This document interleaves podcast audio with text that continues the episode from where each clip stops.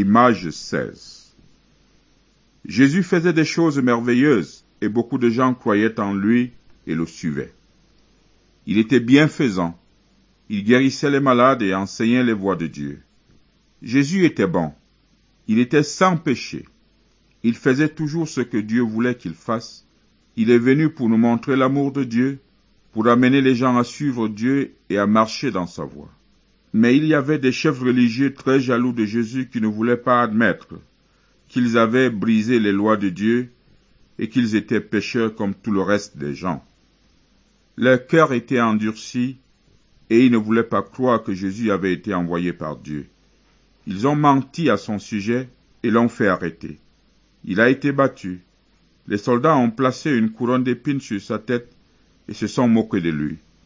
Jésus aurait pu résister et arrêter tout cela, mais il ne l'a pas fait. Il était venu au monde pour devenir un sacrifice pour les péchés. Sa vie allait être sacrifiée pour les péchés de tous les hommes. Jésus a pris sur lui la punition que les gens méritaient. Image 17. Les soldats ont cloué Jésus sur une croix en bois où il est resté pendu jusqu'à sa mort. En ces temps-là, c'était la tradition de tuer les pires criminels de cette manière cruelle. Deux criminels avaient ainsi été mis sur des croix ce jour-là. Mais Jésus n'était pas un criminel. Il était innocent, il n'avait rien fait de mal. Il mourut pour les péchés des autres, non pour les siens.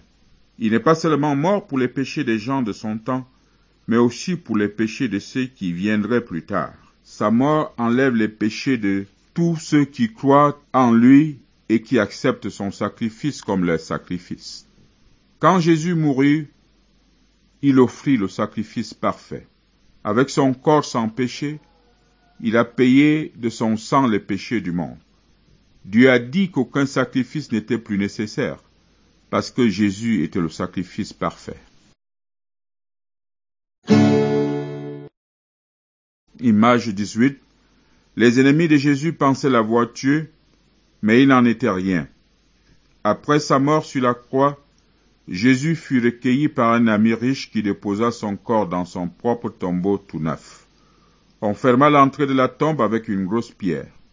Tôt le matin, le troisième jour, quelques femmes se rendirent au tombeau pour préparer le corps, comme le veut la tradition. Elles furent surprises de voir la pierre dégagée et que Jésus n'était plus là. Elles étaient encore plus surprises quand elles virent deux anges qui leur annoncèrent que Jésus était vivant.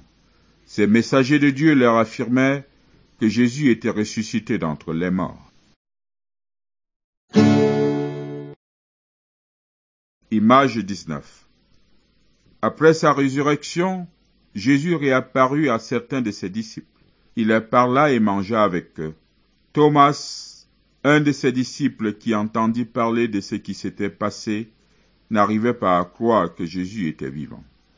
Il dit, Si je ne vois dans ses mains la marque des clous, et si je ne touche ses blessures, je ne croirai point. Jésus lui apparut plus tard et lui dit, Parce que tu m'as vu, tu as cru. Heureux ceux qui n'ont pas vu et qui croient. Image 20.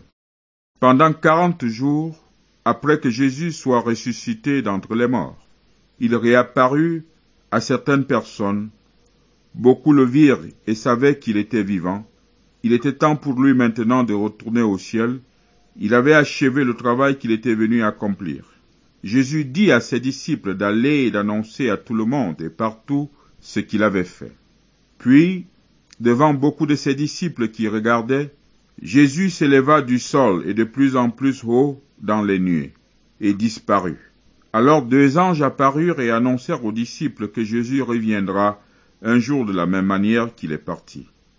Il est maintenant au ciel pour préparer une place pour tous ceux qui croient en lui et qui le suivent.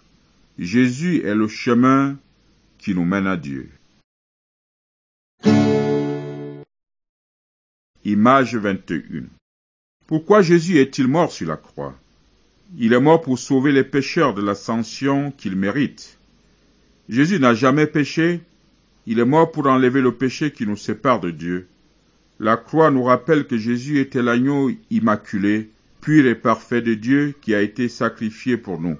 Quand nous croyons en Jésus et que nous nous repentons, c'est-à-dire que nous nous éloignons du péché, Dieu nous pardonne, Jésus fait de nous les enfants et les amis de Dieu.